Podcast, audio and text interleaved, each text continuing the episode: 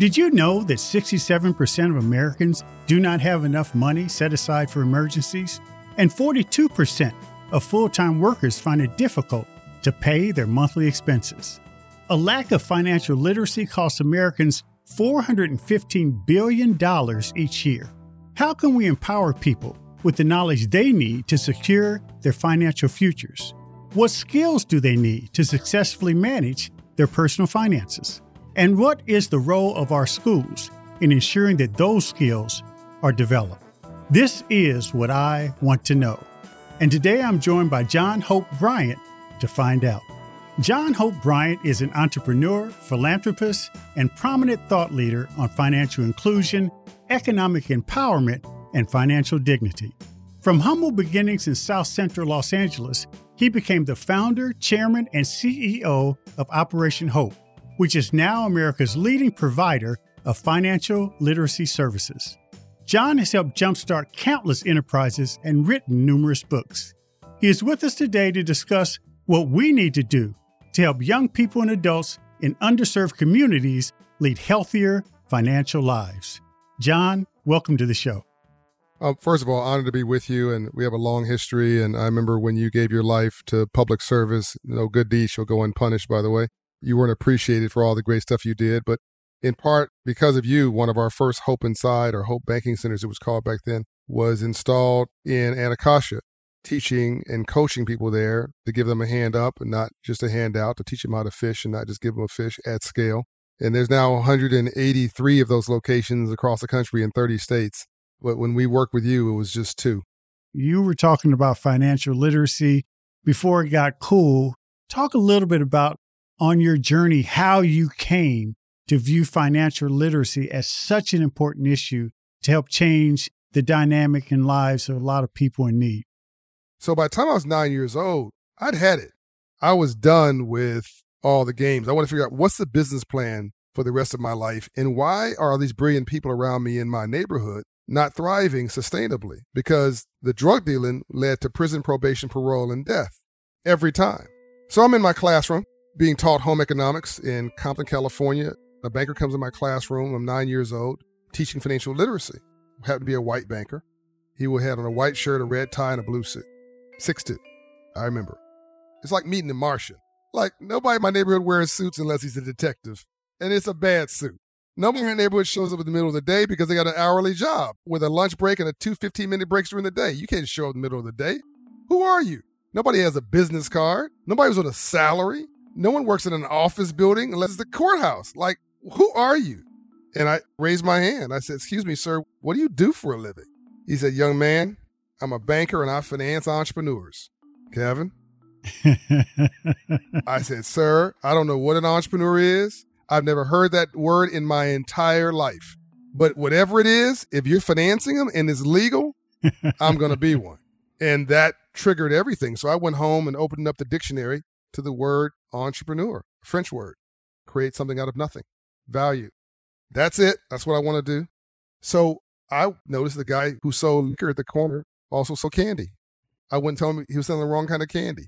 So the confidence of my mother, self esteem, and now the insight of this banker in this financial literacy course about markets. Selling the wrong kind of candy. Go away, little boy. I've got a college degree.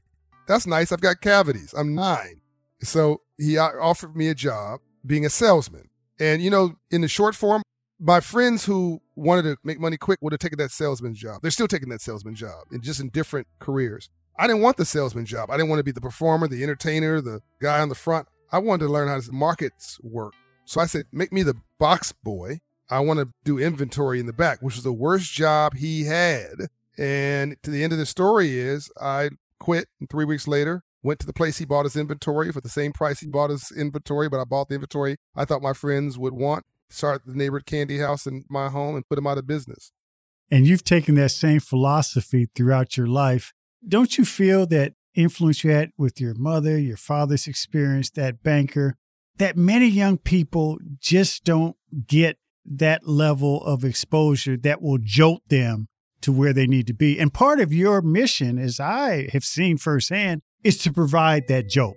I got lucky and I want other people to get lucky at scale. That's why it's Operation Hope. It's Hope as a business plan, and, and I plan on creating a nation's first national infrastructure for the uplift of all of us. People would make $60,000 a year or less, or too much month into their money, are future GDP creators, future entrepreneurs, future small business owners, future homeowners. I think there's 2 to 3% of lost GDP, gross domestic product, locked at the bottom of the pyramid in America's story. And if America's going to reload for the next 100 years of prosperity and growth, we got to figure this out because this is a new civil rights issue.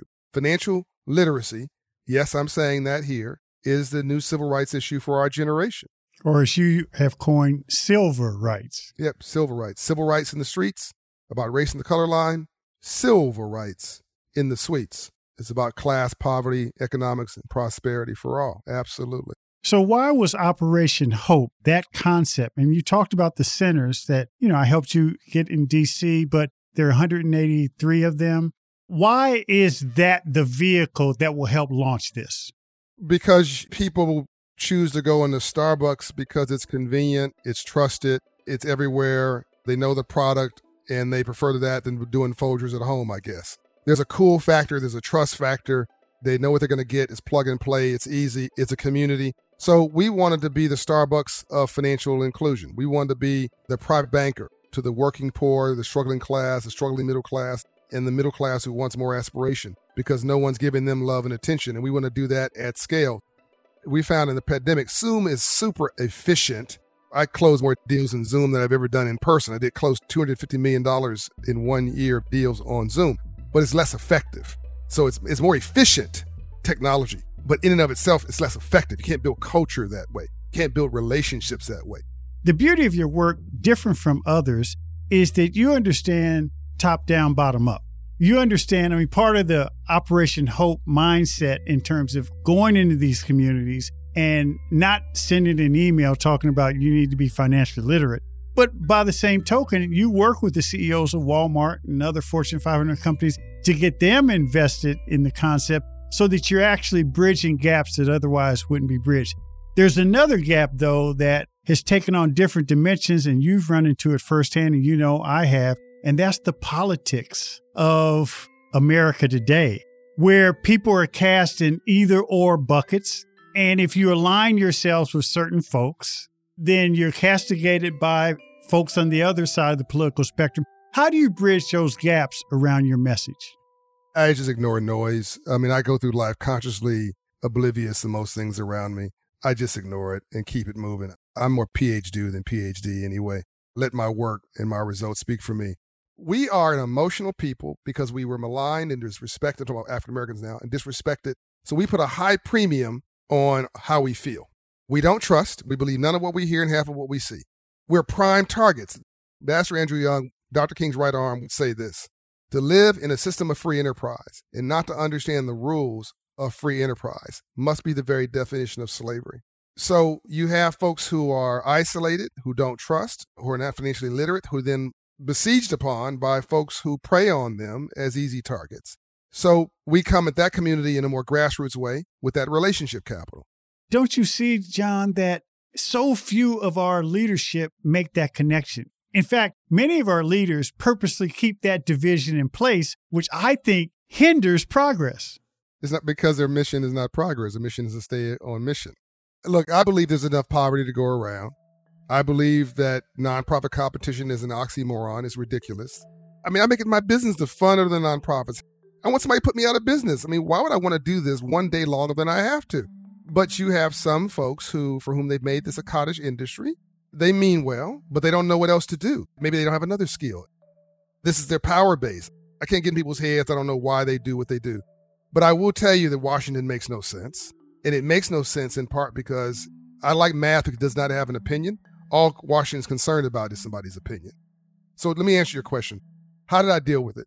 I've served three U.S. presidents from both parties.